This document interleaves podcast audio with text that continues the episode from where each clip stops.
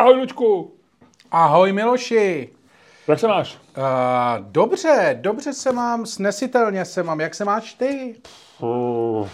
Musím říct, že se mám rovněž snesitelně. Jo? No, a co je? Hele, než začneme k tomu, v dnešním díle hádku dnešního dílu máte asi v titulku, to už jste pochopili. Ale jsou lidi, kteří si titulky jsou lidi, kteří čtou jenom titulky a pak jsou lidi, kteří titulky nečtou. Třeba. Opravdu? No každopádně, dnes se budeme hádat o Miloši Zemanovi. Ano, dnes se budeme... No ne, co, ne, ne. Co tam děláš? Proč tam štracháš? A to bude slyšet. Já vím, ale já hledám myš.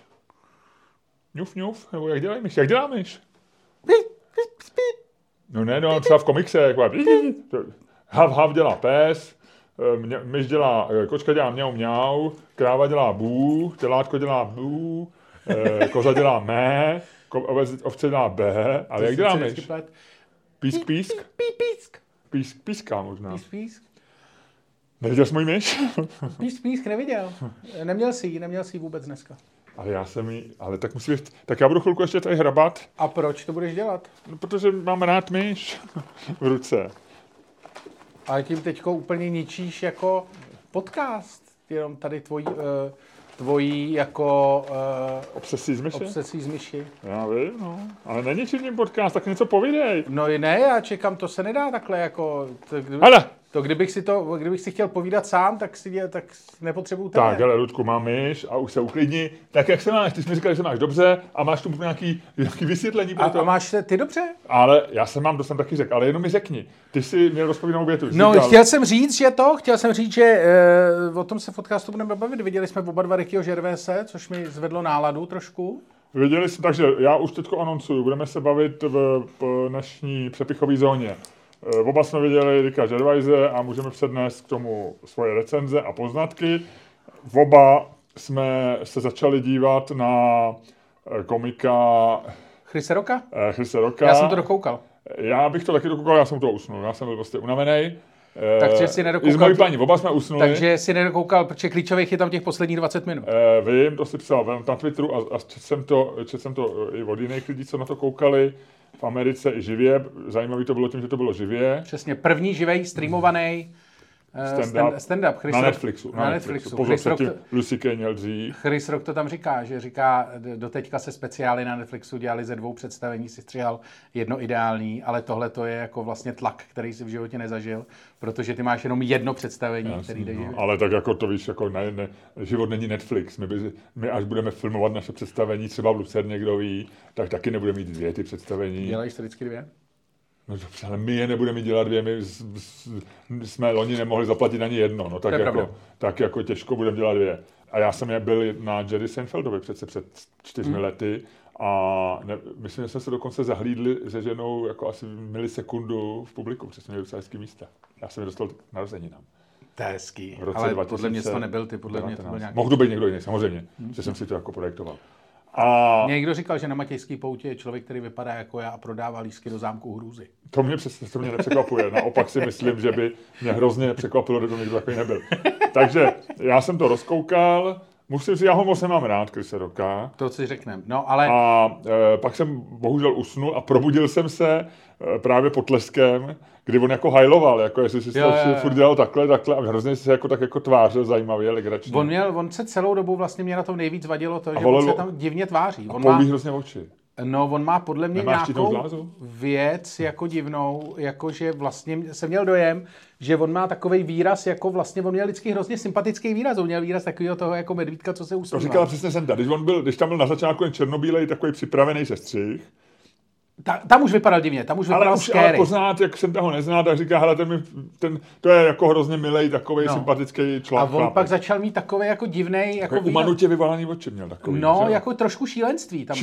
Ale hlavně, když pak dělal těma rukama jako... A pak jednou hajloval, pak 2 dělal a jako děkoval za ten potles, tak to bylo vložně scary teda. Tak jsem... No, bylo to celý, ten konec byl takovej, on tam šel maličko do šílenství těch posledních 20 minut. Ale možná to bylo jenom nějaký... Ale to si řekneme při zóně, to znamená, zaplaťte si náš Patreon a dozvíte se tohle všechny takové věci. Takže jenom jsem ti říct, Ricky Gervais, ty budeš mít velice detailního Chrisa Rocka, já částečného. Budu mluvit, Luďku, o seriálu Docent na České televizi, který jsem navzdory ne úplně týmu doporučení rozkoukal. A nepovídej. A, takže k tomu ti svoje řeknu. A viděl jsem včera film Sick of Myself, je mi ze sebe zlé, nebo je mi ze sebe špatně, norský, loňský, velmi dobře hodnocený film. Viděl jsem ho v kyně U pilotů, kde jsem se představením potkal Jana Hřebejka, který mě nepoznal. Což mě překvapilo, protože jsme s ním točili někdy loni, předloni. Myslím, a hlavně tebe, jako tebe je problém nepoznat. Jakože mě si spletou s člověkem, co má zámek hruzy nebo matějský pouti. To se stane. Ale že nepoznají tebe? Já mu říkám ahoj a on se na mě opravdu dlouze jako nepřítomně díval. A pak jako nic neudělal, tak já jsem jako tak jako pokračoval dál. A tak jsem si připadal jako takový ten, jako, co zdraví celebrity, nebo tak. Jo. Že jsem tam ještě byl ve skupině nějakých lidí, tak na nějaký koukali, co to je za bezdomovce, co se tam jako snaží seznámit s Janem Hřebejkem, ještě mu týká nebo něco takového. Tak to mě překvapilo, ale film byl hezký. Takže tohle všechno nechme do přepichové zóny. Ty jsi ještě něco viděl, Čet? Vlastně moc ne. Vlastně moc ne, ale k tomu se, to když tak si řekneme přepichový zóny. Dobře. Každopádně bude musíme takhle, říct... Chci říct, takhle bude nabouchaná. Tak, krát. Musíme říct, co je důležitý, musíme říct, že naše představení, pokud chcete vidět The Greatest Show on Earth v Praze, tak 33. je následující představení v Erichově vile, je tam posledních 20 lístků. Pokud to představení chcete vidět ještě v březnu, doporučuji to rychle koupit. Pak jsme 8.4. v Litomyšli, 24. znova v Praze, 11.5. v Brně v Artbaru. Lidé na to se těším. Z Brna, já taky, tam by to mohlo být hezký. A potom 1.6. kino Varšava. Tam pořád lístků je ještě mraky, protože je to ještě daleko. Tak rozhodně, kdo jste z Liberce, neváhejte, jako nejlepší místa v sále už jsou pryč, ale furt tam nějaký jsou. Furt tam něco je, jich tam docela dost a budu rád, když lidi přijdou. Tak. Rád. A samozřejmě končíme, a to už víme, končíme Lucernou 19.12. Ale ještě tam je celý podzim, kde si myslím, že párkrát ještě... Ostrava! Jak se lidově říká, zaúřadujeme ve Velichovce a Ostrava. Přesně tak. Ludku, senzace, já bych ještě lidem možná připomněl, ať je tak reklama pohromadě, ať nám lidi nadávají prostě za velký brok reklamy, že máme náš merch, připomenu bych karty, což je skvělá věc, máme na to velmi pozitivní ohlasy, takže naše karty pivo, basa, sex, nějaký trička, já jsem byl na Ricky Gervaisovi v tričku Boomer Hooligan, a tím, jak jsem velký... On tam neměl merch, víš? Když jsme na něm byli tehdy v tom Londýně, tak já jsem si tam koupil tričko, mám do dneška tričko Humanity. Takové jako mizernej, lacinej merch, ale byl. Mm-hmm. A vlastně tam nebyl stánek s merchem, víš? Nebyl. A... Tak Frajer nepotřebuje prachy z merče. Ten je v úplně jiný dimenzi. Ten vlastně jako kdyby prodával trička, tak je to vlastně jako, víš, to je jako... Vlastně zbytečný. Ale zase na druhou stranu, to se dá říct i o velké většině kapel, který nahráli hit number one. Možná Rolling Stone se taky dá říct, že by to neměli zapotřebí a koupíš na každém koncertu triko. Možná by to lidi přivítali, já nevím. Prosím tebe, ale Ricky Gervais tady něco nabídl a to je plišáček krtečka, který ukryl na... Jo, já jsem to viděl, A viděl jsem i, kdo ho získal. A to, jestli víš, kdo ho získal. Já jsem se dozvěděl dneska. Ten člověk, co ho získal, mi dokonce to sám napsal SMS-kou radostně. Ano. Je to, já myslím, že to můžeme říct, je to Eva Hanáková. A já si myslím, že jestliže krtečka vyhraje členka dozorčí rady ČEZU a šéfporadkyně ministra hospodářství, tak, Ludku, tady mi něco smrdí, promiň. Já jsem jí psal, že se divím, jednak jsem jí gratuloval samozřejmě, a že se divím, že už na Parlamentních listech není napsáný slavný komik schoval v Praze plišového krtečka, víme, kdo ho našel. Je to ten a ten. Náhoda? Nemyslíme si. Ale on to teda, Ricky Gervais to neskryl moc dobře, on tam ty fotky dal, jakože si přesně viděl, kde to je. Že když by si byl v centru a přečet si... Ona říkala, že byla shodou okolností na Staromáku v Týnském chrámu, viděla na Twitteru A běžela aspoň, šla nebo běžela? No, myslím, to by mě zajímalo. Já jsem přemýšlel, jestli bych šel nebo jestli bych běžel. Protože tam se to dalo vlastně, když by si byl na Staromáku, podíval ses na Twitter v tu chvíli, tak si jasně věděl, kde to je a věděl si, že to máš 5 minut. A zároveň si věděl, že to frajer dal na svůj Twitter, kde je miliarda lidí. Ale samozřejmě... Ale z toho samozřejmě v okolí Staromáku pár, no, jako nevím, asi takhle, já nemám tyhle ty jako závody moc rád, tak já bych se skoro na to možná vyprdl. Já bych tam tak volným krokem došel a možná bych je doufal, že tam už nebude ten krteček. Zase chceš mít, když, já vím, že je hezký mít štěstí v životě, jo. Ale chceš mít štěstí, že dostaneš krtečka od... Víš, jako vybrat si svoje štěstí životní tím, že najdeš krtečka Richarda Gervaise, je hezký. A to. Ale je zajímavá, mě ještě zaujala jedna věc a vzpomněl jsem si na to, jak jsem si s tou Evou psal, že pamatuješ v 90. letech přece v tombole v Lucerně, když byly takový ty, jako, že to byla taková ta doba růstu a doba, kdy bylo všechno bylo možné. A já nevím, jestli to bylo Hyundai nebo něco takového. Ale v tombole bylo auto jako hlavní cena, na plese něčeho. No, jo. Možná ty firmy. A fakt nevím, která to byla. A první cena bylo auto. No. A vyhrála ho, já nevím, jestli to byla prostě manželka jako někoho, jako tykáč, nebo prostě vyhrála to nějaká miliardářka. To bylo v Blesku, nepomadej si na to. Šlo by to vygooglovat. To bylo strašně vtipný, jako... Jako víš, jakože to je něco, to je něco, co jako lidi fakt nasere. Že?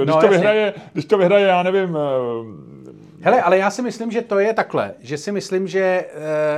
A teď nechci znít jako takovej ten, vole, int z té reklamy, co mi furt vyskakuje na Instagramu, vole, který se vždycky na tebe dívá, vole, v té Instagramové reklamě a říká, proč mají někteří lidé celý život štěstí a někteří lidé celý život smůlu? Víš? A prodává tam nějaký, vole, nějakou svou metodu, vole, na ovládnutí mysli, nevím, píčoviny. Ale vyskakuje tam mě furt asi, protože jsem na to jednou kliknu. A že mi to přišlo tak bizarní, ne že to. Ale vlastně si myslím, že tak je, že prostě lidi, co mají kliku, tak se jim prostě takovýhle věci dějou. A lidi, co mají smůlu, tak prostě si přečtou tweet, vole, o tom, že Gervais schoval krtečka a jsou zrovna v Brně, vole. Víš, jakože... Jo. A pak ještě, jako, pak je to nasere podruhý, když vidějí, vole, rozesmátou, vole, Evu Hanákovou, vole, jak ukazuje krtečka, vole, na Twitteru, že jo. A to tě pak samozřejmě jako nasere podruhý, ale... Jako když máš smůlu. A když máš štěstí, tak prostě se ti tady ty věci prostě dějou. Tak si jdeš na Staromák. Prostě já si taky myslím. Něco ti prostě v 10 ráno řekne, pojďme se podívat do Týnského chrámu. Já si taky myslím, že štěstí není, že prostě je, že štěstí je dovednost. To je možná příliš. Ne, je to, jako ty prostě se rozhodneš, že máš štěstí a máš. Ty vole, tohle je, za tohle to by ti mohlo pár čtenářů, vole, Alarmu způsobit velkou smůlu na nějakou dobu. Mohlo, já vím, že jo, mohlo. Já jsem to zkusil googlovat, ale nejde to. Ono to už možná je v té době starý, nebyl... To bylo před internetem, no, ještě, vole. Ale v roce 2010 vyhráli v tombole luxusní ceny hejtman Michal Hašek z ČSSD a brněnský primátor Roman Onderka z ČSSD. Takže... Ono jako, já si myslím, že tombole je úplně super na praní špinavých peněz, jo? To je úplně geniální. Jo, to je pravda. Já jsem teda vyhrál v tombole v Železné Rudě prase jednou, první cenu. A celý? Celý. Já jsem pak dělal normálně... Kam jsi se odvážel? To ti řeknu. Já jsem ho dokonce ani si nevyzvedl. My jsme byli na tombole s naším kamarádem Radovanem Holubem, což byl novinář, který psal o filmu Je, pořád, a byl rok tak 98, 99. Byla slavná Reflexí. 2000. Reflexí parta. On moc do Reflexu nepsal. Psal, já se tam moc pamatuju. Ale docela, ne. A nebyl kmenovej, ne? No. On pak, když odešel Melounek a tak psal víc a rozhodně nebyl kmenovej, ale on psal dobře a jezdil hlavně hodně po festivalech, oni ho zvali na festivaly, tak měli jako docela dobrý ty. A s jeho synem Vojtou a s mojí ženou a s našimi dětma jsme byli v Železné Rudě a já jsem koupil asi 40 lístků nebo 50. Jako prostě, jasně. No ne, no tak jako prostě, kníže Rohan. Přesně, oni byli za 2 koruny nebo něco takového. Ale oni okamžitě přidávali další, měli takový ty a to jsem protestoval dokonce, jo, protože jsem říkal, že to jako, že když jako vstoupí, že měli počet lístků konstantní, že nemůžeš během prodeje jako měnit pravděpodobnost výhry, že jo, že vlastně já jsem koupil... To rozřežuje, ty jsi si koupil akcie a oni tě je nařežujou. Ano, přesně, jako když, přesně. No, takže jsem nám jako trošku jako dělal takový vlny a tak. A teď jsme tam seděli a furt jsme nevyhráli. Já tam měl před sebou prostě nejvíc lístků z celého sálu. Ještě to byl ten vysoký, co dělal problémy, jo? Přesně. A já říkám, hele, oni normálně ty lístky jako věděli, co jsem si vzal, celý ten svazeček dali pryč, nebo něco, mě se chtějí pomstít a tak. A Radovan říká, ne, to se... A tak my říkáme se Sentou, no a děti začaly zlobit kolem 10, půl 11, jak říkám, hele, my jdeme spát, měli jsme nějaký penzion, šli jsme pěšky asi kilometr z do penzionu. A po hodinu později slyšíme venku zpívat veselé dva lidi a byl to Radovan Holub se svým synem Vojtou a na neckách nebo na nějakých nosítkách, který dostali, nesli celý uzený, hotový prase. Jo. A nakonec jsme to udělali tak, že nám teda půlku dali a půlku si nechali, nebo ani ne půlku, nechali si mít. To fakt bylo hrozný, to bylo, já nevím, 100 kilo masa prostě, že jo, jako a já jsem to pak vzal domů a vrátili jsme se někdy v neděli a v pondělí jsem udělal jako večírek, jsem rychle volal kámoše a normálně jsme snědli celý prase doma, no. Asi ve 30 lidech, nebo ve 20 lidech. No. A jak se udělalo? To bylo hotový. To bylo vyuzený, hotový prase s jako dobrým masem, vykuchaný, všecko bylo v pořádku, to nebylo živý ani jo, to bylo jako připravený k jídlu. Jo. No. A první cena to byla.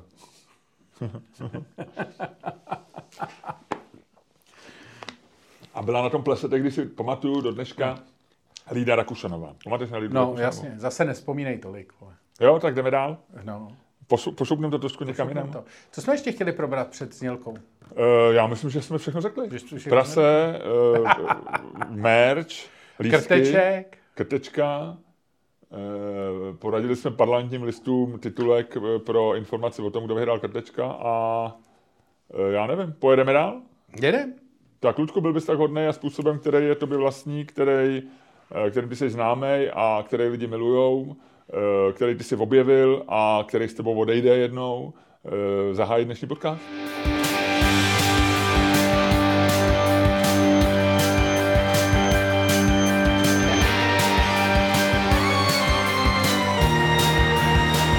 Dámy a pánové, posloucháte další díl fantastického podcastu z dílny Čermák Staněk. Komedy, který je daleko lepší, než si myslíte, a který s námi jednou odejde. A kterým vás jako vždy budou provázet Luděk Staněk. A Miloš Čermák. Tak to krásně, Ludku, jako vždycky já úplně si říkám, tohle by nikdo jiný nedokázal. Je to tak. Já si myslím, že to je důvod, proč to nemůžeš dělat s někým jiným. Uh-huh. Protože prostě jako nikdo jiný takovej není. Druhýho takovýho blbce by si nenašel. Ale zase na druhou stranu, já bych neřekl blbce, já bych řekl génia, já bych řekl muže, který umí rozjíždět podcasty, ale na druhou stranu, on je jako je Jing a to je to tvoje rozjíždění podcastů, tak je taky Yang a to je to mý uvádění rozjíždění podcastů, takže tam to do sebe zapadlo jako kostičky Lega. Jo, jasně. Já ti nechci, aby se měl dojem, že přicházíš se mnou o nějaký kredit, to. No, tak trošku to chvilku to vypadalo, víš, jak to tak jako blbce, ale bylo tam vidět na té tvý pyšný tváři, že chceš, jako víš, jako to trošku zveličit, ten svůj. No dobře, no tak pokračujeme. No. Tak jo. Tady tohle to nějak furt nenabíjí. Co se nenabíjí? No já mám tady kontrolu toho, kde nahráváme a v čem to bylo? Stalo se něco divného. To je Janoušek. Janoušek, stalo se něco divného. Když přijel Vietnamku. Já vím. Děje se tady, Ludku, něco divného. Ještě nevím co, ale až na to přijdu, tak vám to řeknu. Aha. Hele, jak se těšíš na novýho prezidenta? Až tohleto lidi budou poslouchat, už budeme mít novýho prezidenta možná. Mm-hmm. To je zítra? No, z 8. Někdo to zjišťoval na Twitteru, kdy to vlastně jako reálně je a podle mě je to v noci z 8. na 9. V noci z 8. Na... No on někdo zjišťoval, jakože já mám pocit, že to byl Martin Malý no. A že on chtěl si to odpočítat. 10, 9, 8, 7, 6. Reagoval na to Pavel Novotný, jeho soused ze Stodůlek, lépe řečeno z Řepory, ale myslím si, že Martin Malý bydlí za hranicema obvodu městské části Řepory. A on říkal, že zapne sirénu. To je dobrý. No, jako musíme to nějak oslavit. Jako... Já to nebudu slavit, to je dětinský. Já jsem rád, že je pryč. Já si to chci užít. Já vím, ty seš prostě. Jako musíš trošku těm věcem, jako když ses na něco takhle dlouho těšil, tak přejít to bez nějakého emocionálního toho přece nejde. Myslíš, že ne? Ne, jako to je jak prostě, to si musíš užít, jinak by si měl dojem, jinak by se tě budou zeptat, Dědečku, co si, když ten Zeman, vole, jak byl příšerný, jak nám o něm furt vyprávíš, vole, jak si s ním jednou tamhle dělal rozhovor nebo něco, nebo někde to. Co si dělal, když teda ten příšerný Zeman odešel? Řekneš, já nevím, nic asi. A je to teda zítra? Je to z 8. na 9. A zítra je 8. Ne, zítra není 8. Ne, ve středu. Ve středu to je. No. Ve středu na čtvrtek. Nebudeš muset žádný rozhovor na CNN, ty vole, bude rozhovor na CNN Prima, protože on dělá vždycky rozhovory s těma bejvalejma, takže on bude furt lézt, jo. Myslíš, bude chodit? Chodit nebude, ale bude lézt do té televize, ale v jeho případě lézt. Bude jezdit, ne? Bude jezdit. No, ale no, je to vlastně jako, oni budou, on furt ty rozhovory bude dávat, oni za ním zase budou přilejzat, že jo, ty novináři a budou dělat, mohl byste nám, pane Zemane, říct, ne, bude blít nějaký. Podívejte se, pane redaktore. No, ale bude mlít, on už mele, jako, ty jak dával ten poslední rozhovor tý CNN teďkoho víkendu, to mlel vlastně jako úplný kraviny, to byly jako vlastně, ale takový, to byly fakt skřeky z maštale, to už jako nedával. A ty se na to díval? Ne, četl jsem ty komenty. Tak jsme to dávalo smysl, co? Když se to nějak poskládalo. Ne, tak oni jako, ty myšlenky, jako když tak to on říkal takový ty svý známý věci o tom Churchillovi, jak mu ta ženská, ta poslankyně to, říkala. To tam ani nebylo. Že je opilec a on říkal, že se to nozi od ní vyspí a tohle. Na něm je nejhorší, že on vlastně, že on jak umí formulovat a má to, on je jeden z mála lidí, který mluví, jako když píšou. To můžeš, ten rozhovor s ním si nemusel vlastně editovat. Většina lidí si pomáhá, i my, když mluvíme, a já pak poslouchám ty podcasty, tak říkáme vlastně a tak jakoby, ty říkáš ty vole za každým pátým slovem. Ty vole ne. Ale jo, Luďku, říkáš. Vlastně si ale myslím, ne, ty že vole. ty vlastně to jako vlastně docela říkáš, no. Já ty vole jako ani ne. Ale jo. Ty vole. Ale no říkáš, no, dobře. A, takže on jak mluví dobře, tak ono to je možná daný taky tím, že toho moc nemá, nebo že to strašně opakuje.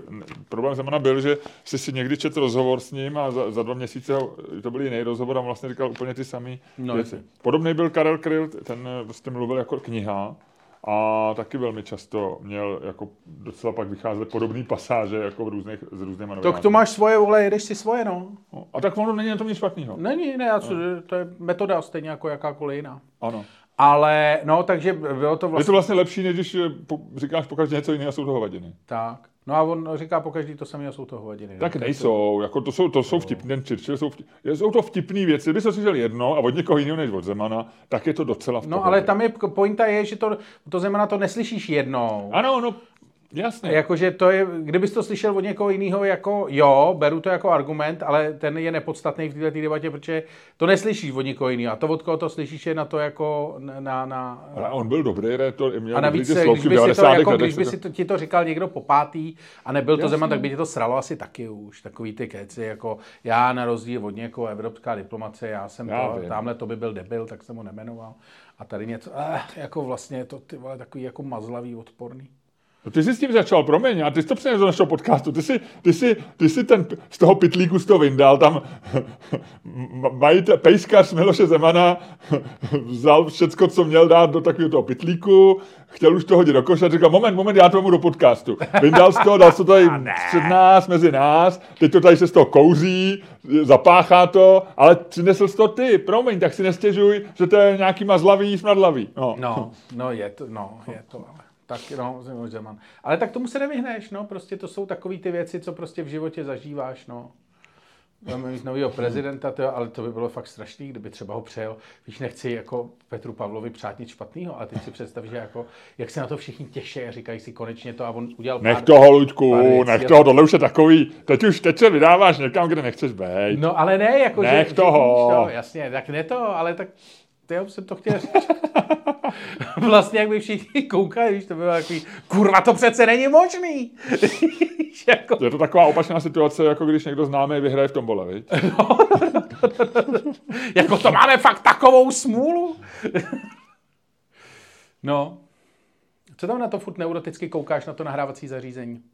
No, že to zařízení nějakým způsobem blbne a nenahrává. Tak to je blbý. Ale nám to nahrává na ty. Já vím, no to nebudu. Hele, uvidíme, snad se to chytí. No. Hele, Ludku, takže máš něco... No ne, počkej, řekni mi, jak jsi na to od jedničky do 10? No od jedničky do 10 jsem na tom jako pětkově, no. No do Pětkově, to odpovídáš, prosím tebe, jak puberťačka na Instagramu. No Pětkově, no. Vole. Kámo, vole. Jako modle z pětka dneska. Five high. Takže 5,3. 5,4. No to je hezký. Jako, ale jako no. Byly tam ambice na vyšší čísla, podle mě. Byly. Po překalibraci, jo? Ty nám kamaráde, zase trošku klesá. Hele, padám jak kámen, ty. Co ty? 8,2. Máš hodně? No, mám hodně, tak jak říkám, byl jsem včera v kině na hezkém filmu, pak jsem usnul u Chrise Rocka. Dneska ráno, dneska, jak ty a pozornější posluchači vědí, tak já ráno občas běhám vždycky, ale občas... Kolem domu ministryně obrany. Kolem domu, kde bydlí ministryně obrany a čeká tam na ní ten frajer. A já vlastně jsem se dneska uvědomil, že byť tam pravděpodobně na ní pokaždý čeká někdo trochu jiný, nebo nejsem si jistý, ale mám spíš pocit, že to není jeden bodyguard, jo? Že to není jeden ten z té, jak se mu říká, ochrana ústavních určitě. No. Tak, že on vlastně, vypadá jako ty amerických bodyguardi, že víš, jako, že oni vypadají všichni stejně, když se na tom zamyslíš, my máme jednoho známého, který to taky dělá, nebudu ho jmenovat. Jo, a oni, takže oni jsou vždycky jako nakrátko, že jo, většinou často, pokud mají vlasy, tak mají to tady takový trošku delší, teď je móda, že kolem těch uší je to jako vybraný, ale vlastně vypadají jako americký bodyguard, že oni jako přejíme, ale to není, nedává smysl být někdo v Praze, že jo, kde máme úplně jinou fyziognomii. Ale byl by vtipný, kdyby to byla Mánička, víš, kdyby měl ty vlasy jako do půli zad a tričko, ty vole, Iron Maiden třeba. Ale že má i takový ty ostřezaný rysy vlastně, což možná tak jako přinese trochu ten účest, nevím. A že to je zajímavý, jak přenášet, jak jsem pak kousek ještě, než jsem doběh potom do parku, tak jsem o tom přemýšlel, protože já jsem četl docela zajímavý text o tom, že jak vlastně se do reálného života přenášejí z popkultury věci, že jak byl John Le Carré, jak psal ty špionážní romány, tak já jsem četl, že oni normálně... že on, samozřejmě on byl taky agent, jsem tom udělal ten svůj, jeho příběh byl, že byl krátce taky agent, ale samozřejmě byl tisíckrát známější a asi to dokázal víc jako spisovatel než jako agent. Spíš si myslím, že to byla součást toho příběhu. Ale on údajně vynalez, já nevím, 10 až 20 slov, který použil jako, já nevím, jestli krtek mezi ně patří, ale takový ten slangový věci, který se používaly jako v tajné službě. Ale oni si je nepoužívali, on si to vymyslel. Ale od té doby už se používají.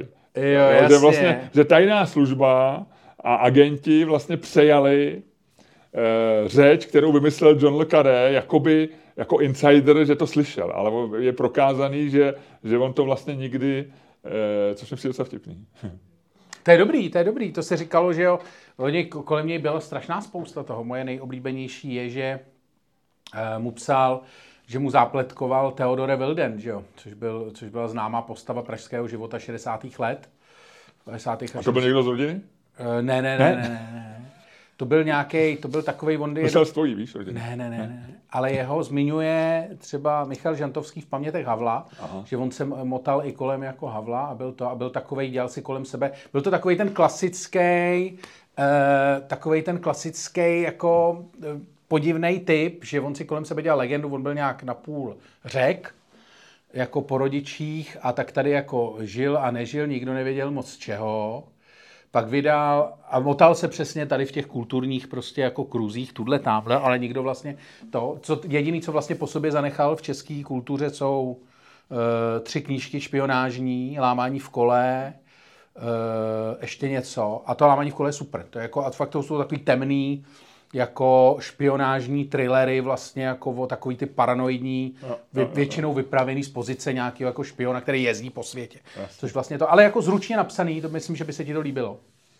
A on pak odešel do Anglie nějak koncem 60. začátkem 80. let. Zůstalo tady po něm nějakých jako pár afér takových podivných, jako se ženským a s tím. A poslední stopa o něm právě v Anglii, kde on údajně dělal v 70. a v 80. letech dělal Le Carrému zápletkaře.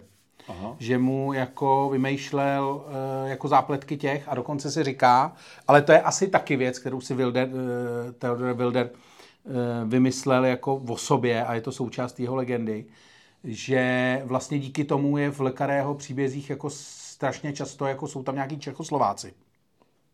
Jo. A, tak ono, my jsme byli takový východu švýcarsko-východu trošku, ne? Jako, no, že, to je zase... To je no jako... ne, myslím jako z hlediska špionů, že to spíš bylo Rakousko, ale ono to bylo blízko do ty Prahy a bylo to podobné. No jasně, byla to taková ta první předvěst, že jo, tady se to hodně asi potkávalo, no. Ale John Le Carré, ještě jsem o něm teďko, tenhle ten víkend se dozvěděl jednu věc, bylo v diáři, v Timese, že on vyšel jeho životopis, který já jsem, dokonce ho mám na Kindlu a myslím, že jsem ho skoro celý přečet. Tak vyšel v roce 2015, napsal to Adam Sisman a vyšlo to ještě za života. On pak Le Carré zemřel nějak v covidu, nezemřel myslím na covid, ale nějak v covidu v prosinci 2020 si myslím, my jsme o tom mluvili v podcastu tehdy taky. A on, prosím tě, tam neuvedl nic o jeho milenkách, protože ještě oba jeho manželka i on byli naživu. A teď teda jeho nejstarší syn dal svolení panu Sismanovi, že může napsat o této kapitole jeho života, protože on byl úplně neuvěřitelný sukničkář. V té knížce je věta, že on říkal tomu Sismanovi, no může se stát, že narazíte na nějakou ženu, která bude tvrdit, že se mnou měla sex. Pravděpodobně nelže.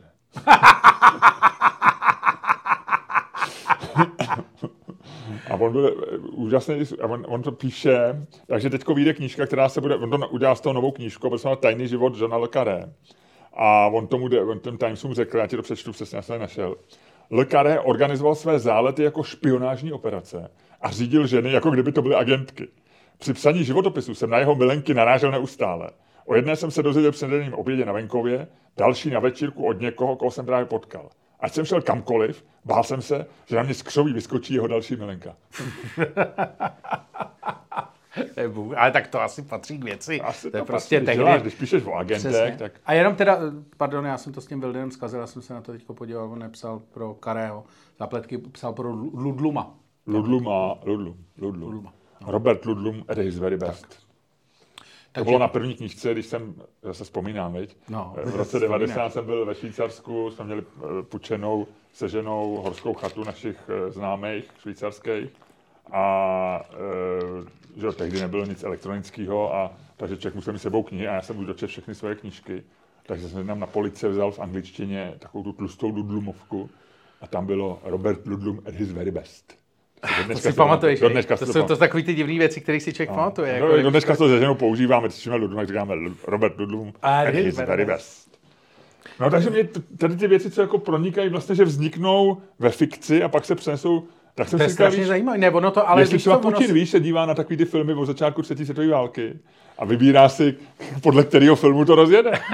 Říká si, tohle se mi líbí, tady ten zlej ruský prezident, to je padouch, podle mě. Ne, ale ono je to vlastně jako uvažovat tady o tom je vlastně jako strašně scary, protože ono ti to samozřejmě jako jednou za čas dojde, že vlastně jako teroristi se často přisli, nebo často ne, ale jsou případy, kdy se teroristi inspirovali ve filmech, že jo, vlastně jako... I kriminální zápletky často. Kriminální zápletky jsou, a teď nevíš, jestli to jako vlastně, ty si říkáš prostě kriminální zápletky, vymýšlíš něco, co muselo být milionkrát vymyšlený, protože kriminální myšlení vlastně jako je v životě furt stejný a vlastně ty jdeš po vlastně stejných věcech a jenom místo pole...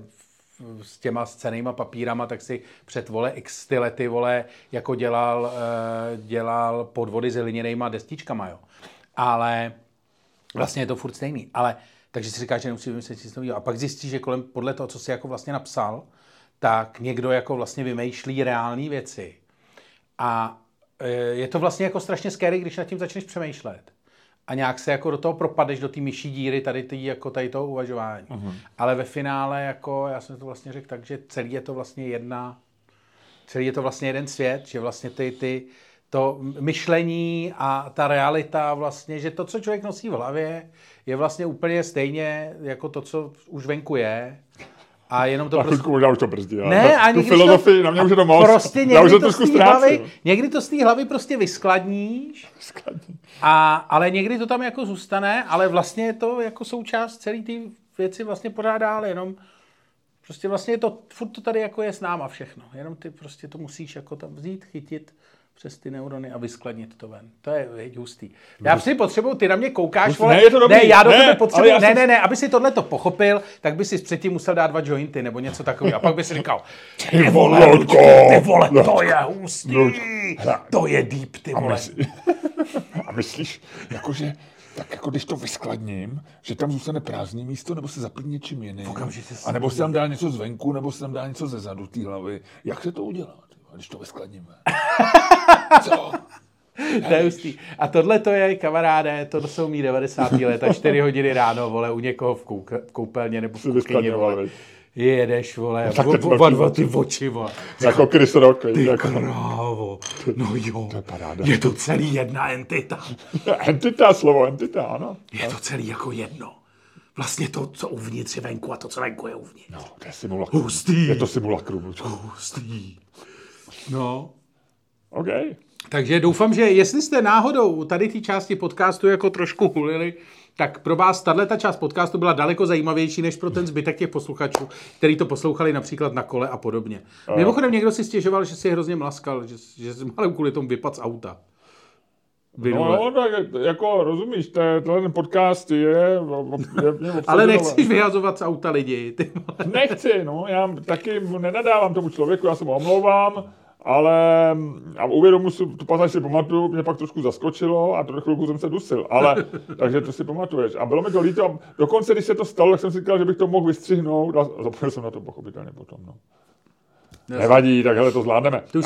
Mně se líbí, jak se dostáváš do té pasáže života, jako čím dál tím víc zapomínáš a čím dál tím víc vzpomínáš.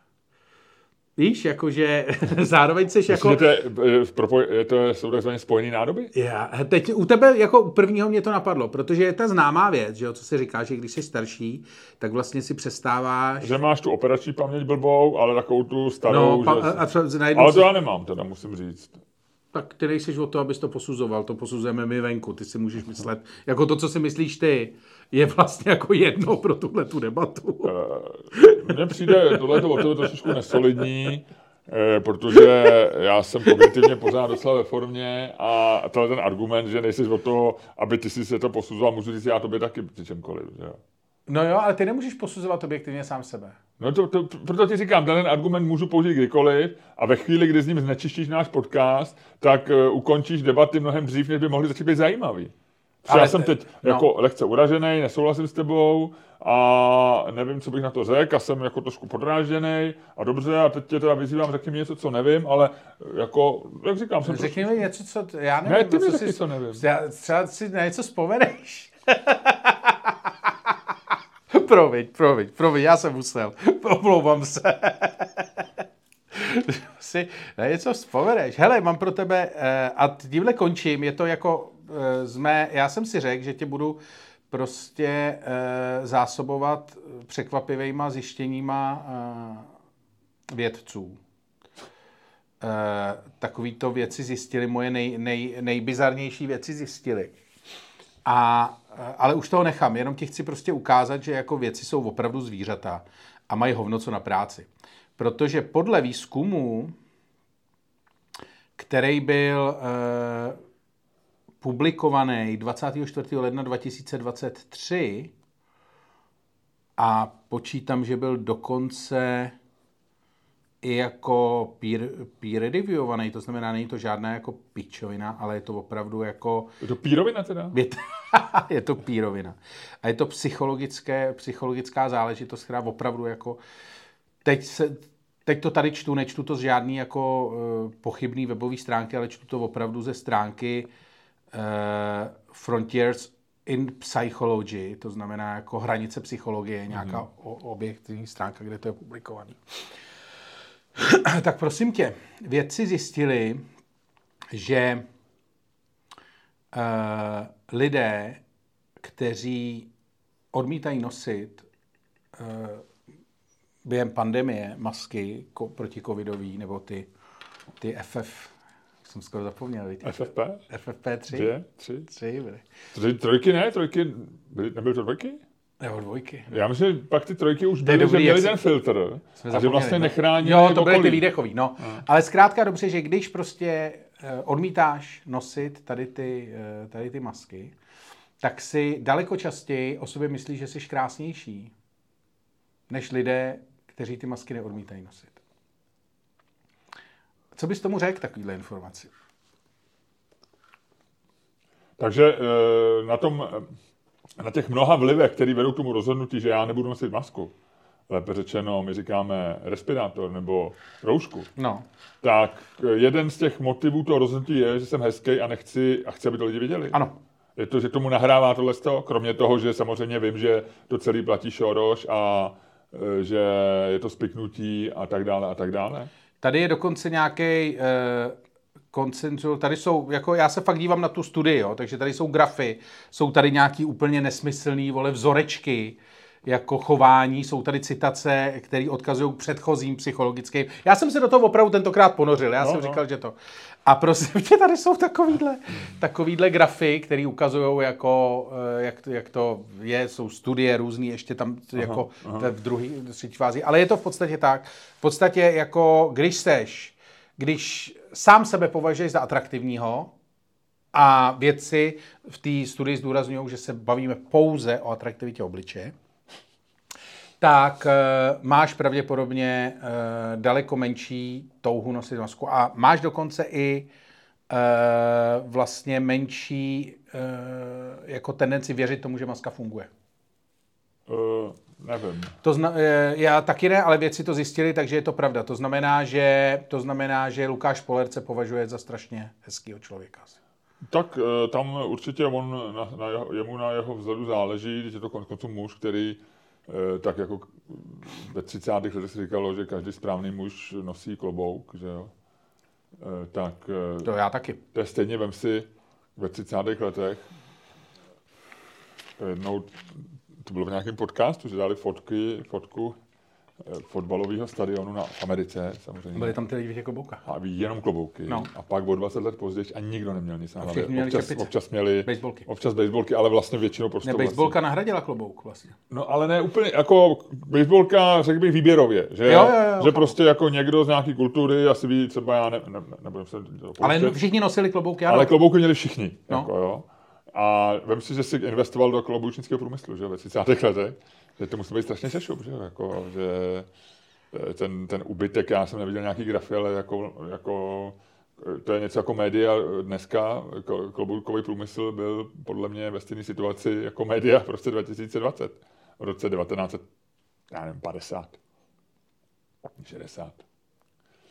Tam musel být hrozný sešup, že si vyráběl klobouky, říkal si, klobouky vždycky budou potřeba.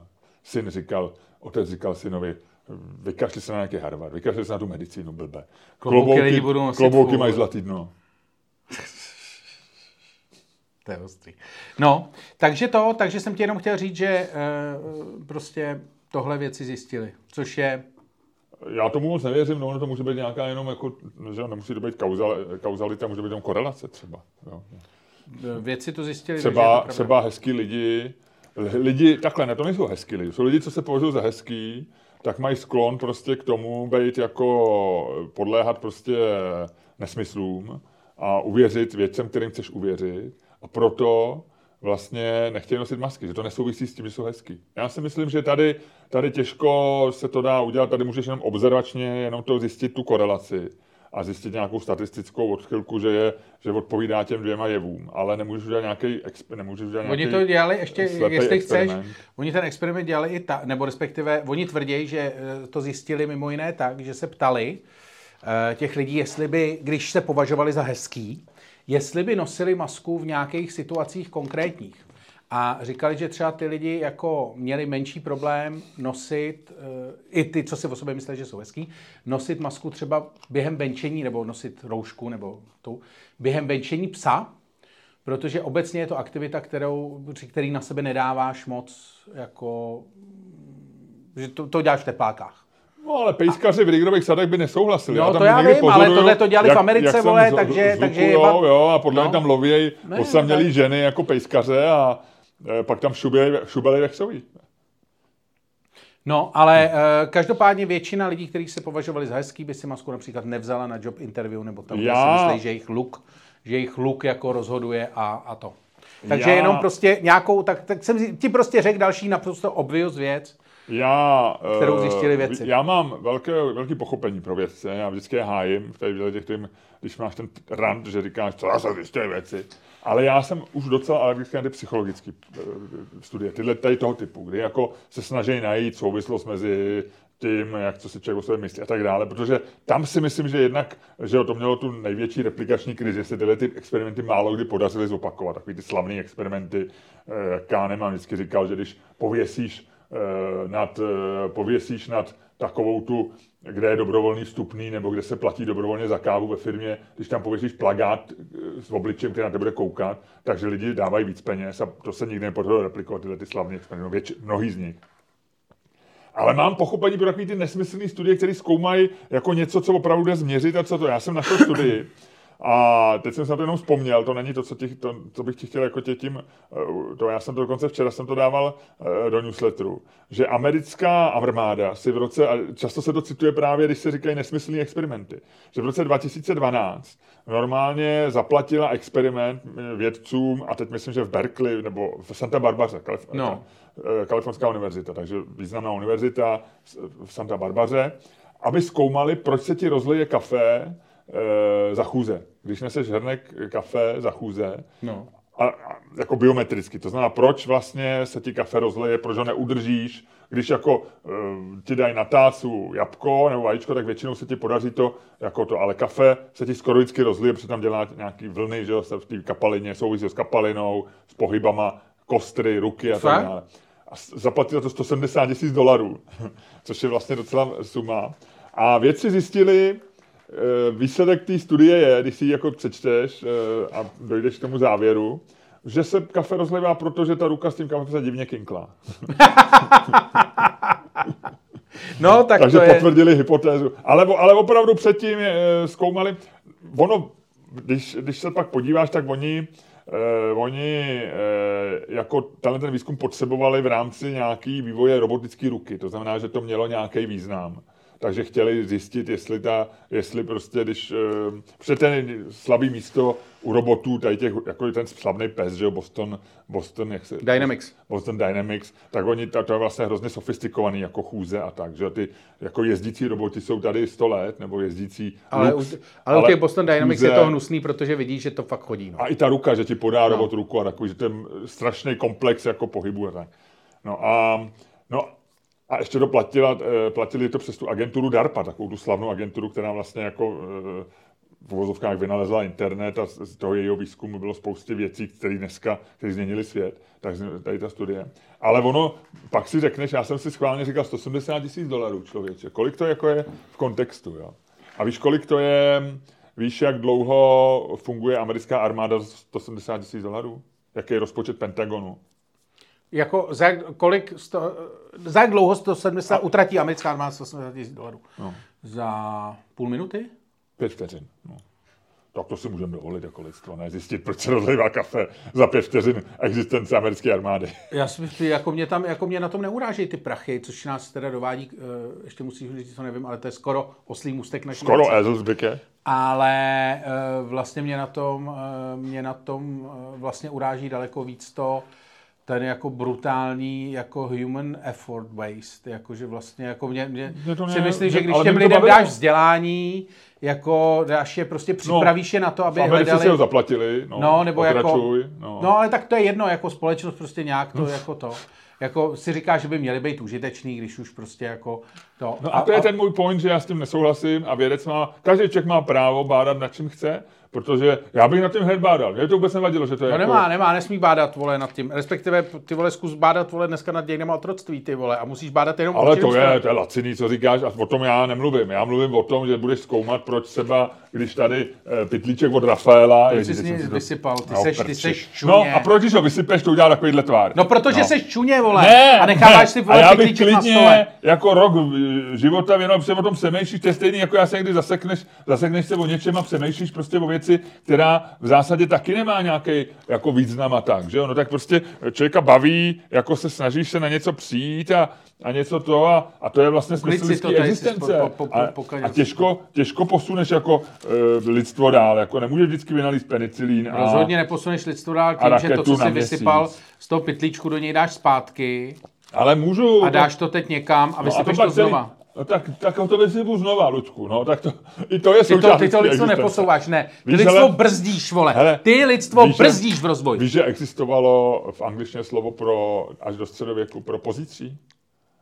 Což v češtině je pozítří. Zítra je anglicky tomorrow. A víš, jak se říkalo pozítří? Teď se říká day after tomorrow a... Ale to není jedno slovo. No. Overmorrow. Fakt, jsem našel, že bylo v takový ty, jak jsem ti říkal, já mám tu knížku o těch původu slov, tak já se v tom občas před spaním, protože já si postel knížku neberu, ale občas tak jako sedím, piju panáčka a říkám si, co bych teď mohl tak 5 minut dělat a tak mrknu do ty knížky. Prosím tě. Řekni mi, dobrý den, řekněte nám prosím, co nevíme. Tak, Lučku, já mám takovou jako detailíček a je to, což se mě, víš, kolik je na světě mravenců? Víš, kolik je na jednoho člověka mravenců? Nevím, ale tak 6 miliard lidí je, nebo 7, už je 8, když jsem se posledně díval, bylo 6. No, ale to se zdíval tak asi před 20 lety. A já se nedívám moc často, tak jako mě to zase... Ale slavilo se těch 8 miliard, myslím, během loňského roku. No, takže máme 8 miliard, píchají králíce, víte, Indové. Ale...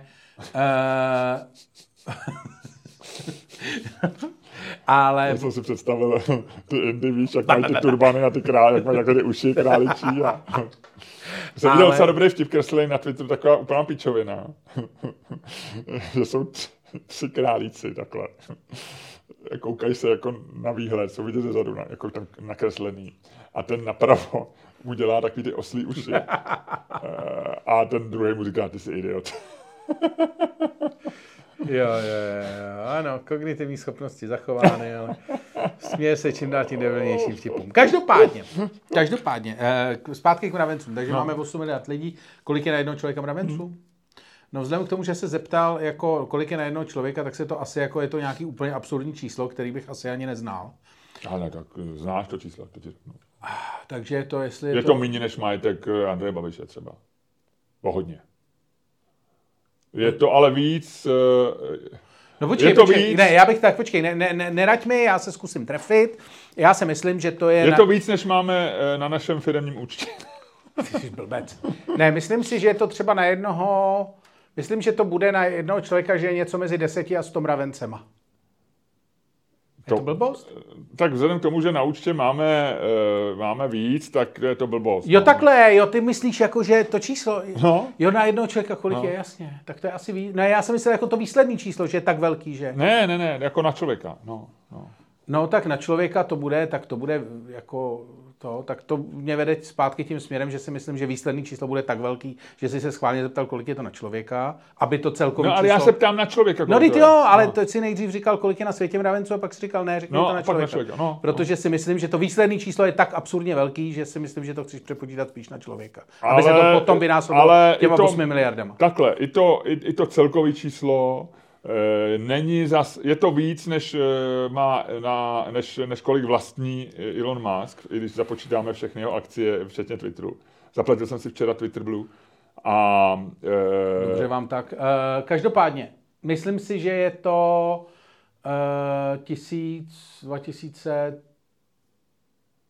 4 000 mravenců na člověka. 2,5 milionu. A to celkové číslo tím pádem je, jestli jsem dobře počítal, 20 000 bilionů. To znamená 20 trilionů. Nám je bordel, že v angličtině to je trošku jinak, ale v češtině je to 20 trilionů. Znamená 20, no, tak to už je číslo, 10, který neznám. 20 a 15 to už se nevejde do 12 0. To je číslo, který se nevejde do kalkulačka. Celkově ovšem je, když započítáš biomasu. A teď já nevím, já jsem se teď už propadl do takové jako té díry. Většinou se biomasa počítá jenom ta suchá hmota, to znamená jako váha uhlíku vlastně. Jakože člověk... nemá jako 100 kilo, ale že vlastně 70% je voda, takže ti zbývá 30 kilo. Tam už jdeš sám, tady tou cestu už jdeš sám. To už jsem, ale už když započítáš váhu všech mravenců, tak jich je 12 milionů tun. Jo, na světě. Což není zase tolik. Ale je jich mnohem víc než ptáků, těch jsou 2 miliony tun. Ne, savců, žijících v přírodě. Nepočítej se krávy a prasata, který chováme. A ptáků je 7 milionů tun. Takže když sečteš ptáky a savce žijící v přírodě, tak pořád nedosáhneš počtu váhy mravenců. Ale... Ty jsi měl být vědec, vole. Celkově, víš co, a já jsem si vzpomněl, o čem jsme se o tom bavili a tímto jenom už uzavřu a už tě nebudu s tím jako dál potravovat. Ale my jsme v jednom podcastu během pandemie jsme slavili, že množství toho, co vytvořila příroda na planetě, no. Jo, biosféra, bez vody, no. Překonalo, byl o tom článek v Nature, množství toho, co vytvořil člověk. Že to bylo 1,2 bilionu tun, což je číslo, které už je srozumitelné. Pořád se to nevěde do kalkulačky, ale budíš. No, ale jedna miliarda nic není v penězích třeba, že jo. No. To má Andrej Babiš mnohonásobně víc. No, takže to překonalo, že to, co vytvořila příroda, to znamená zvířata, stromy a tak dále, biomasa bez vody, tak je dneska zhruba stejně velký, ale už menší, než to, co vytvořil člověk. Okay. A víš, čeho největší? Myslím, že jsem ti stejnou otázku dával před těma 2 rokama. Vzhledem k tomu, že si to nepamatuju. Já vím, nikdo, já se taky nepamatoval. Beton. Víc než polovina je beton. To si pamatuju, to jsi mi řekl. Že jo? No. Tak vidíš, takže vítej zpátky. Ahoj. No. Tak to je celý. To je dobrý. A sleduji, vole. A víš, kdo má taky, vole, novej betonovej dům? Má ho samozřejmě Miloš Zeman. Ano. A je betonovej? Tak určitě nesmí. Ale je cizovej. No, ale z betonu základ bude betonový. Jo, no tak určitě musí základ vybetonovat, jasně. No. Myslíš, že tam v tom někdo bude v tom betonu? To ví Vráťa Minář. To je jako Zeman to neví, že jo? Zeman je úplně... Ten... Aby se tam Vráťa Minář dává nějaký ulevený kusy z lán, co se mu nehodili. Přesně. Možná, ale Minář není takovejhle. Minář je takovej ten jako hajzdík okresního formátu, ale myslím, že tam ty, vole, jako nejedlí, tam klidně mohl něco přivést, vole. Víš, tam už je to už je jiná liga, vole. Ten frajer už jede, vole, mezinárodní ligu a tam už jako... Ty vole, tam už se k takovýhle... Tam už je to příležitost, jako... Vole, ale zase dát do základu baráku bývalého prezidenta svý potenciální odpůrce ve světě zločinu by dávalo určitě smysl, protože tam se určitě jako tak lehce nenajdou. To by bylo hezky, no. A rozumíš, tam jako získat, jít teďko na prvním oddělení, já jsem teďko, jak se koukám na ty český detektivky, tak se jít na prvním oddělení za šéfem, hele, potřebuji rozkopat Zemanovi barák, mám takový pocit, že by tam mohlo být pár mrtvol, jako získat tohle povolení nebude jednoduchý. No. To ne, no. Ne, to je jasný, to je jako, že to vždycky vyprávělo. Myslím, že zavolal nejedlý Vráťo, mohl bych si něco odložit toho baráku, co stavíš pro Zemana. Ale zase na druhou stranu dělalo se to, víš co, dělalo se to ještě za jeho prezidentování, takže musela tam být nějaká ochranka a tak, není to úplně snadný. To věci, viď? Já myslím, že Zemanovi základy budou čistý. Já si myslím, že šance pane napade. Jo? OK, takže jsem z Briky. No, oslý můstek k Miloši Zemanovi, protože Miloš Zeman tam bude bydlet v tom baráku, který si postavil. Asi ze svojí paní? Asi ze svojí paní a snad i s dcerou, jestli jsem to dobře pochopil, všechny to já jsem... A já myslím, že dcera už bude na vdávání, ne? No, 20, ale tak jako 29. To, že tam nějak se tam kolem toho motala. Tak... Není vdaná už dcera? Ne. Nebo rozhodně o tom nevíme, tak Bůh ví, co dělá. Ale... To mě taky fascinuje, že vlastně jako že vůbec ta dcera se vlastně jako neřešila, přitom jako studovala někde, nikdo neví kde. V Londýně, ne? No to někdo říkal v Holandsku, jakože víš, že vlastně tak možná to objížděla různě, no. No, jakože vlastně ne, že by to byla jako nevíš jako jestli to byla soukromá škola, jestli to byl, víš, jako nevíš co vlastně. Mám teďko Erzelsberke nesouvislující, promiň, taky stařická věc, teďko mi určitě řekneš. A nebudu vysvětlovat, jak jsem k tomu došel, jakým myšlenkovým pochodem, ale sleduješ to, co se děje kolem pornofilmu toho Hulubeka? Ne. Michel Hulubek, nejslavnější francouzský žijící spisovatel, nejúspěšnější, tak někdy v lednu se objevil trailer filmu uměleckého, a teď myslím, že holandského, anebo dánského, nevím, dánského nebo holandského, že to je film, že to je jako v zásadě porno, ale umělecký, takový to, jako jak se někdy tyhle části světa točí. Ale že to není jako... It's že to není, art, it's not a porn. No, ale není, ale ono to, tam je rozdíl, že to netočíš prostě na Pornhub nějakých těch, ale že to má, že tam vlastně vidíš to samý jako na Pornhubu, ale je to jako umění. Že? No, jasně. A celá ta věc byla, že on a tehdy ho nějak citoval ten režisér toho filmu, že on se mu ozval, že měli jet někam do Maroka, že tam nejede, že se bojí islámských extremistů a že teď jako neví, co s časem a že by jel jako za prostitutkama do Amsterdamu a on mu nabít, a nebo že něco takového. A že mu jeho manželka scháněla prostitutku. Ona je taky umělkyně, paní Hulebeková, no. Nebo nějaký, jako já nevím. A že tam, že mu jako chtěl nějak pomoct, že je ve stresu, 67letý chlap, nebo kolik mu je, že takový nějaký, a že by mu to pomohlo. A nějak to takto celý, já jsem to úplně přesně nečet, jo. No a on mu nabídl, on říká, já si myslím, že v Amsterdamu by jako určitě zadarmo se našli prostě nějaký děvčata, který by, protože budou účinkovat ve filmu s váma, jako že by měli tady ten zážitek, jako se to dalo zařídit. A on nějak souhlasil a objevil se trailer k tomu filmu v lednu, kde on leží nahej, ale není jako vidět nic nevhodného tady na tomhletom filmu, na tom záběru. A nějak tam jako kouří po sexu, vypadá to jako, že je po sexu a nějak se k němu tulí žena, která není jeho manželkou. No a on napsal, že to způsobilo nenapravitelné škody v jeho soukromém životě a že dal k soudu francouzskému, kde měl docela určitou pravděpodobnost, že uspěje, na rozdíl třeba od toho holandského nebo dánského, kde jsou úplně jiný vztah soukromí. A požadoval, aby byl zakázán, aby byl stažený ten trailer, a bylo zakázané promítání nebo premiéra, zveřejnění toho hlavního týmu, že byl oklamanej a tak. No a ten režisér tam doložil, že vlastně on to dělal dobrovolně, což je samozřejmě vidět i na těch záběrech a že... Čiže manželka, vypadalo to jako dobrý nápad, ale manželka se trochu nasrala. Nějak se asi cukla nebo něco takového. No a dneska jsem četl v novinách, že teď francouzský soud rozhodl, že to zamítá tu jeho žalobu. On žádal, myslím, že 200, buď to nějaký miliony nebo 100 000 jako náhradu utrpěných škod po tom firmaři, no. Ale naopak musí 2 000 € zaplatit za soudní výlohy pan Hulebek a film bude mít premiéru. Ty vole. A asi ale bez manželky už. Nevím, jestli půjdou spolu a ono to nějak tam bylo, že ono mu opravdu snad scháněla nějakou prostitutku nebo něco, ale jestli to bylo na úrovni uměleckého žertování ve francouzské intelektuální scéně, nevím. Umělci mají jinou morálku, jsou jako ptáci.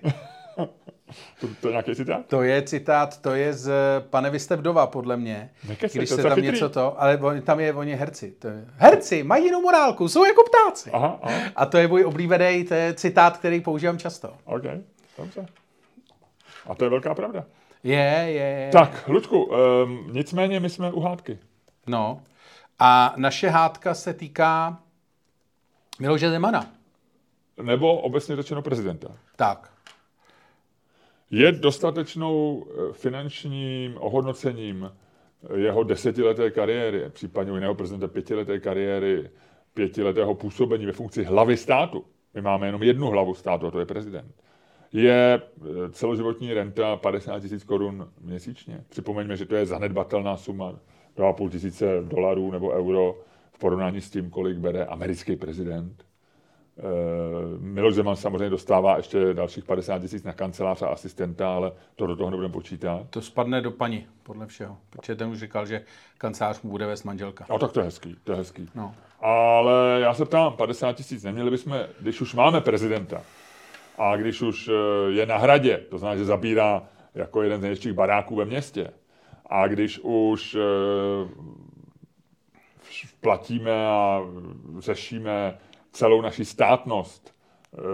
No ptát se můžeš jako... Součástí toho je náš prezident. Nemáme mu dát důstojnější peníze. No. Aby nebláznil. Aby, třeba jenom proto, aby nejezdil po světě a nedělal přednášky. A přesně, aby jako nechodil žebrat do... Tak, Luďko, nám chybí... Do Ruska nebo do Číny. Tak, máme... To je dolar. Takže paní... Paní, říkáš ty, je to málo. Lev, říkám já, Orel. Je to málo a začínáme. Orel, no. Říkáš ty, je to málo. Hážu, cyklisti, pozor. Pani, začínáš ty a říkáš, je to málo. Ty jsi tentokrát koukal pozorně, viď? No tak jsem nám takzvaně zavostřil. Jo. Takže je to málo, no. Jako je to málo. Jakože...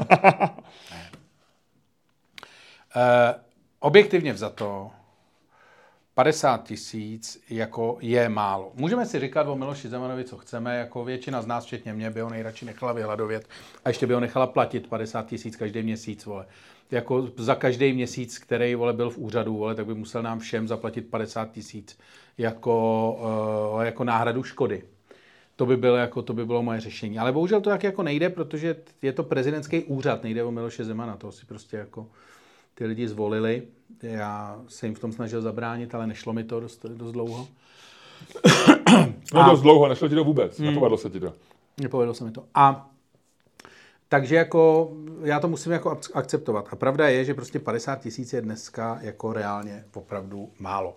A ty potřebuješ, aby ten prezident byl důstojný, protože on už jako vlastně bude prezident furt, že jo? A jako víme, vlastně dneska už máme nějaký blueprint toho, co se bude dít, protože sice Václav Havel, že jo, je po smrti, ale tak u Klause víme, že si ho zvou, vole, když taky už on mluví z cesty často, ale zvou si ho jako strašně rádi tuhle Jarda Plesl s Kolářem do Mladé fronty, aby jim řekl, co si myslí, tamhle do CNN se ozvou, co si myslí, občas přijde do Český nebo kamkoliv jinam a řekne, co si myslí. A prostě už je to, ale jako chodí tam, proč o tom mluvím, je, že tam chodí vlastně jako bejvalej prezident, jako a fudo vlastně lidi oslovujou pane prezidente, že jo, podobně jako to je v US a tak. A vlastně on ten úřad jsme mu svěřili, ten úřad se do nějakým způsobem obtisk, a už zůstane jako obtištěný. To je jako prostě značkování na krávě. Prostě jednou mohl dělat všechno, co chtěl dělat předtím, ale prostě už bude vždycky prezident a nic lepšího. Teďko by mohl, vole, začít hrát počítačové hry a i kdyby byl mistr světa, vole, ve Fifě, vole, tak pořád bude prostě bývalý prezident. A jako takovej, prostě jako takovým se k němu musíš prostě nějakým způsobem chovat. A nějakým způsobem ho musíš vlastně jako opečovávat, ať chceš nebo nechceš, ať jako je to vlastně, jako je to horší v tom, nebo je to blbý v tom, že je to vlastně jako kdyby si to znova zvolil, respektive musíš se o něj starat, jako kdyby vlastně, my se všichni na to budeme snažit zapomenout, co jsme neměli rádi, ale vlastně bohužel jako nejde to. A myslím si, že ta důstojnost v tom je, on samozřejmě každý z těch bývalých prezidentů udělá, vole, jako to je jak umělci, mají jinou morálku, jsou jako ptáci.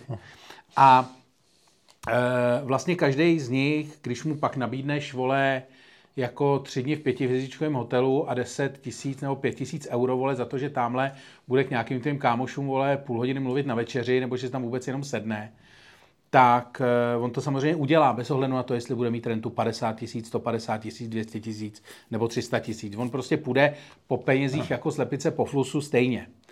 Ale, protože je to logický a dělal by to každý.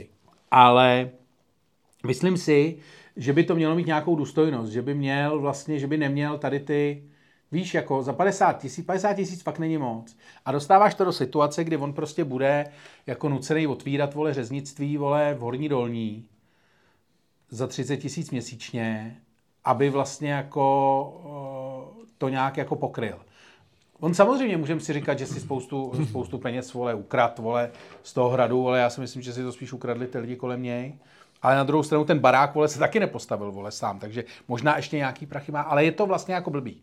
Je to vlastně jako něco, co prostě patří, ty prachy patří k té funkci a měly by být prostě důstojný. A jestliže ta částka nebyla zvednutá, vole, od Václava Havla, tak to je prostě problém, který se jako musí řešit speciálně v době, vole, kdy tady, vole, řešíme valorizaci, vole, důchodců o tolik a tolik peněz a těm se to navyšuje vlastně každý rok, tam vidíš tu inflaci reálně.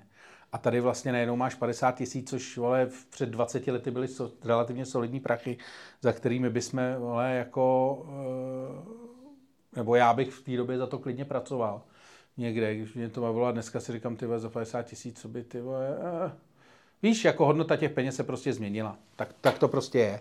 A myslím si, že prostě tomu člověku musí dát šanci, aby jako nějak důstojně fungoval a vlastně tu funkci, protože on už pak reprezentuje tu funkci dál.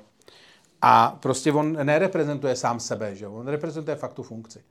A myslím si, že to je prostě něco, co jako vlastně musíš reprezentovat důstojně. Protože jinak vlastně, když bude běhat, vole, ve odrbaných hadrech po Evropě, tak budeme jako vidláci vypadat všichni. Hele, rozumím těm argumentům, jsou silný, Ludku, ale já si v zásadě myslím, že by nemuseli dostávat vůbec nic prezidenti. Já to takhle posunu, pro mě 50 000 až. Myslím si v Česku. To je jediný způsob, jak se to dalo obhájit. To je moc moudrý, ty vole, co si jako musím ti říct, jako dělal jsem si tady s tebe prdel, že ti odcházejí kognitivní schopnosti a beru to zpátky, ale... protože ten posun, jako ty si zvolil podle mě z tvýho pohledu jedinou obhajitelnou pozici, to se mi líbí. Pověděj. Jakože nemají mi vůbec spát. No jasně, protože proč? Z jakého důvodu? Máš, jako je to funkce, která nemá valný zatížení exekutivní, to znamená, nejseš ani nějakou navenej po těch 10 letech.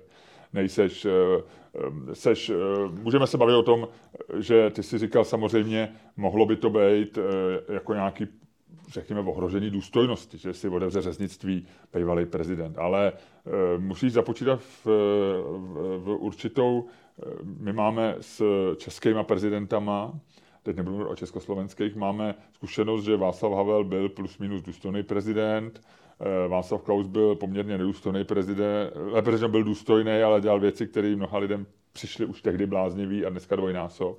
A Miloš Zeman... navíc pak nosil ty slimfitový džíny. A Miloš Zeman... To je legendární fotka. Je, to je nádherná. A Miloš Zeman je prezident, který nebyl důstojný. Prostě člověk, který jako se opíjí a usíná a dělá ty ksichty, který on dělal, a pozvracel korunovační klenoty, tak nebyl důstojný prezident. To je celý. A takže máme tak, jako řekl bych, ten historický záznam českých prezidentů je tak jako plus minus. A vůbec nevidím důvod, proč by Miloš Zeman neměl být, si nemohl do té řeznictví, nebo jezdit třeba žebrat na svém vozejku. Ale on nebude, protože si staví dům a bude se mít určitě dobře a je ve věku, kdyby mohl dostat penzi. A to je jenom jeden z těch argumentů. A ten základní je, že já nevím, že jo, my máme teda prezidenta a myslím, že my tady trošku kopírujeme ten americký model, kde my všichni víme, že prezidenti v Americe mají relativně vysokou penzi, ale mají ho až od roku 1958. Franklin Delano Roosevelt byl stejně jako Miloš Zeman na vozejčku a odjel prostě z Bílého domu takzvaně s holýma rukama a nedostal nic. Tam neumřel on ve funkci? Myslím, že neumřel ve funkci, ale odjel na vozejčku, možná už pak dlouho, nevím. Já to obrnu, no. A to znamená, že až v roce 58 v Americe byl ten akt zabezpečení bývalých prezidentů a ten zákon říká, že oni mají dostat stejný plat, jako má ministr ve vládě jeho, to znamená, a to je nějakých dneska 210 000 dolarů ročně.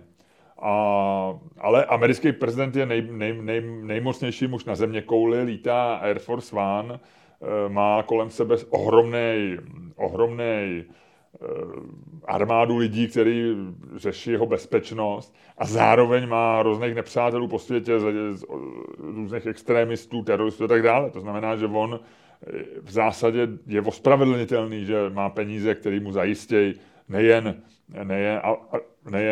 jako relativně luxusní život, ale zároveň mu zajistějí jako i nějaký bezpečí, jakkoliv má bezpečí řešený zároveň ještě tím, že má k dispozici až do smrti pořád ochranku. Ale takže tam si myslím, že to dává smysl. Ale já nevím, proč, nevím, jak je třeba ve Francii, kde ale prezident je na úrovni jakoby premiéra, víceméně to ten výkonnej jako člověk, který řídí stát. A rozhodně, nebo jsem si skoro jistý, že britský premiér nemá, nebo má britský premiér, bývalý premiér penzi doživotní, jako nějak významnou, neřekl bych, jo, protože... Tak jako, no to ne, no. Ale tak tam se s tím vůbec nemažou, že jo, viděl jsi někde, jak vypadá Downing Street, ale kde bydlejí, vole. No tak on Bílej dům mezi náma taky není nějaký, no a jako, tady bydlíš v podstatě vila, v řadovce, jo, vedle svýho, no, vole, ministra financí, ty vole. No, ale jako... White House je sice obehnaný krásnou zahradou, ale... a plotem, ale jako taky je to jako... Tak chtěl bys bydlet v něčem, co bylo postavený před 200 lety a v podstatě to... tak v Praze hodně lidí bydlí ve starém. To je pravda. Ale takže si myslím, že tam není jako důvod pro... A český... Navíc prezident je v naprosto unikátní situaci, že může, jak jsi říkal, jezdit dělat přednášky, napíše knihu, získá, pokud bude mladý prezident, tak získá místo v McKenzie nebo v nějakým jiným konzulační firmě a bude, já nevím, jako britský, kdo to je ten, kdo dělá ve Facebooku, britský bývalý ministr financí. Nick Clegg, ministr financí bývalý. On nebyl ministr financí, on byl šéf liberálů, tý třetí parlamentní. Ale byl ve vládě. Byl ve vládě, ale nebyl ministr financí. No. Možná ministr zahraničí? Ne, taky ne. Takže tady já vidím, že ve chvíli, kdy tady máš člověka, který pokud je starý, tak bude mít určitě dobrou penzi, protože bral dobrý plat jako prezident, a pokud je mladý, tak má spousty dobrých důvodů si vydělat. Tak já absolutně pro mě ztrácí jakýkoliv sex appeal to, že by měl jako prezident mít peníze, jo? Jako když odejde z úřadu. Bez ohledu na to, jestli to Miloš Zeman, Petr Pavel nebo Václav Havel. Jestli si chtějí tyhle ty frajeři mít svůj kancelář a dělat knihovnu, ať si to zaplatí. Jo? A nevidím tam absolutně žádný důvod, jo, pro tohle. Takže já to považuji za nemravný, jakýkoliv důchod pro prezidenta. A v Česku my jsme malý stát bez nějaké velké zodpovědnosti a ty máš dostávat celoživotní rentu. Proč? Máš pravdu. Já jsem s tebou vlastně. Ne, když se na tím, ne, ale fakt jsem vlastně, protože když se na tím zamyslíš, tak co? Tak Masaryk prakticky umřel ve funkci, prakticky. Beneš nejdřív utek, pak se vrátil a pak vlastně... Pak nějak smutně odešel. Pak ho řízli komouši a za pár měsíců byl po smrti. Pak byli komunistický, ty nepočítám. Husák umřel, jako ten přechod byl poměrně včas. Pak byl Havel, ten chvíli tak jako jel, pak ten dostal 50 000. Kdyby ty vole neprodal Lucernu, vole, Junkovi, tak mohl být v klidu, a neprodal, vole, Charouzovi, vole, vilu na Barandově, tak byl v klidu. To prodal Charouzovi? Vilu na Barandově prodal Charouzovi. A myslím, že to právě on to neprodávala, ta druhá část rodiny, že to byla jako je. Pak byl, a nejsem zase, možná někdo opraví. Pak máš Klause, který ten si tak jako jede svoje, vole, ten tak jako, myslím, že těch 50 000, vole, toho si platí PPF, že jo. No a teď máš Zemana, kterýho si bude platit bůh ví kdo. Ale hlavně on si vždycky najdou, ty bohatý kluci si vlastně toho starého prezidenta vždycky nějak opečovávají. Jako 50 000 renta, no, je vlastně... No a ty jsi pak v pasti, ale jakmile začneš mluvit o určitý výšce těch peněz, tak jsi v pasti, co je důstojný, že jo? No jasně, to ne, máš pravdu. Ale hlavně vlastně si myslím, že ty stejně víš, u toho Klause, což je vlastně první reálnej srovnatelný případ, protože Havel, dobře, tak Havel měl knihovnu, kterou mu platil Bakala se Schwarzenbergem. Spíš Bakala, no, nějak to, ale dneska je ve Schwarzenbergově baráku. Jo, měla být barák, v Bakalově na Hradčanech, ale to nějak neklaplo, že jo. Určitě tam chtěl nahoře si postavit ten bazén. No. Ale, takže tam se to nějak jako to, tam se to jelo, to je vlastně jako hezká ta. U Klause tam víš, že prostě barák na Honsvalce platí PPFka, vlastně všechno platila PPFka, ta se k tomu má, ty to nějak nezastírají, říkají prostě jako děláme to pro stát. A mají prostě jako, mají zavázanýho bývalýho prostě prezidenta, což je hezký. A já si myslím, že možná by to měly dělat soukromý firmy. Možná prostě jako, že by si měl, vole, Zemana by si měl platit Andrej Babiš, vole. Ať, vole, ho dá do nadace Agrofertu, do svěřenského fondu a tam, vole, ať ho má, vole, jako vycpanýho medvěda. Přesně, no. A může se ho i vycpat. No. Že prostě každej, a rozdělej si to pěkně, jako PPFka bude mít toho, tady toho si veme Babiš a dalšího prezidenta zvoleného Petra Pavla si pak veme, vole, nevím, Duspiva, nebo kdo bude zase, vole, jako při penězích zrovna, až bude Pavel odcházet z úřadu. A nebo napíšou knížku, nebo... To udělají samozřejmě taky, ale něco. Stejně nemusíš ho, jakože vlastně ty bývalý prezident by vždycky měl adaptovat, jako někdo, vole... Ne, adaptovat, ale adoptovat. Adoptovat, někdo jako... Ale Miloše Zemana možná i adaptovat. Z první pětky, no a tam... Po adaptaci. Ale normálně, že bych zavedl, jako jestli má být něco jako to, takže bych zavedl, že prostě povinnost, jako všichni z první pětky Forbesu, když je to, tak musí udělat jako buď aukci, jako trh s otrokama. Víš, že by si toho člověka ukazoval takhle, a teď by PPF a dražili by ho. Jasně. A když se nikdo nepřihlásí, tak dostane podle žebříčku ten první, kdo nikoho nemá, tak ho dostane povinně. Přesně, normálně. Jo, byla by pro kohokoliv byla dražba, jo, Miloš Zeman. PPF by si mohla, kdyby chtěli, tak by si mohli postavit stáj a mít dva. Můžou jich mít víc, ale pokud nikdo nebude chtít Zemana, tak říkám, paní Kellnerová, tam má toho Klause, kdo je druhý dneska? Ten Vítek. Počkej, Forbes. Realitní makléř Vítek. 500 Česko, vydrž, už to googluju. Babiš je podle mě čtvrtý. 100 nejbohatších Čechů 2022, to bude ten nejaktuálnější. Tak, Komárek je dvojka. Komárek. A trojka je Vítek. Trojka je Vítek, čtyřka je Křetínský. No. Takže, a podle mě pan Komárek ještě nikoho neadoptoval. No, takže pan Komárek by měl adoptovat A může požádat Evropskou unii o příspěvek na adaptaci. Ale musel by pak Zeman nosit cedulku. Tento člověk byl zrestaurován s použitím příspěvku Evropské unie. Přesně. EU media. Tak to vždycky v kyně, když ti tam začne blikat. Luďku, tak jdeme do té přechpěchajdy takzvaný. Jdem. Bych butal, ne, já ukončit ten podcast způsobem, který je tobě vlastní, který ty ovládáš, stejně dobře jako rozjíždění podcastu, protože zavírání podcastu je podobný žánr, ale není stejný. A proto se všichni těšíme na to, jak tentokrát zvládneš tuhletu věc a profesorsky, s nadhledem, s vtipem, s elegancí, s úsměvem, prostě jako Luděk Staněk uzavřeš dnešní podcast. Dámy a pánové, poslouchali jste další díl fantastického podcastu z dílny Čermák Staněk Komedy, který byl daleko lepší, než si myslíte. A který ještě bude. Je to tak? Promiň. A ještě bude. Já jsem si skočil do řeči. No, úplně jsi to zkazil. Ale to je jako, to přináší smůlu, to budeme mít 20 let smůlu. No, prčíc, teďko 20 let? Není to míň? Možná 10, ale míň ne. Mezi 10 a 20, no, to je blbý. A který vás jako vždycky provázeli Luděk Staněk a Miloš Čermák. Já to možná vystřihnu, ne? Jak nemáme průser. No. A já to tam nechám. Vystřihni to, ať. Jinak budeme mít smůlu. Já jsem hrozně pověrčivý. Ale pak bych musel vystřihnout i to, že říkám, že to vystřihnu. To ne, to vystřihneš celý. Tak možná tam Miloš něco vystřih, prosím vás, jo, teďko. Ale to je jedno, prostě. Teďko oni nevědí, o čem mluvíme. Přesně. Ty kráso. Tak pojď do přepichovky. Ahoj. A zabil jsem dveře, doufám, že někdo nespadl. Ty vole. Frér vypadl z auta, druhý spadnul z kola. Hele.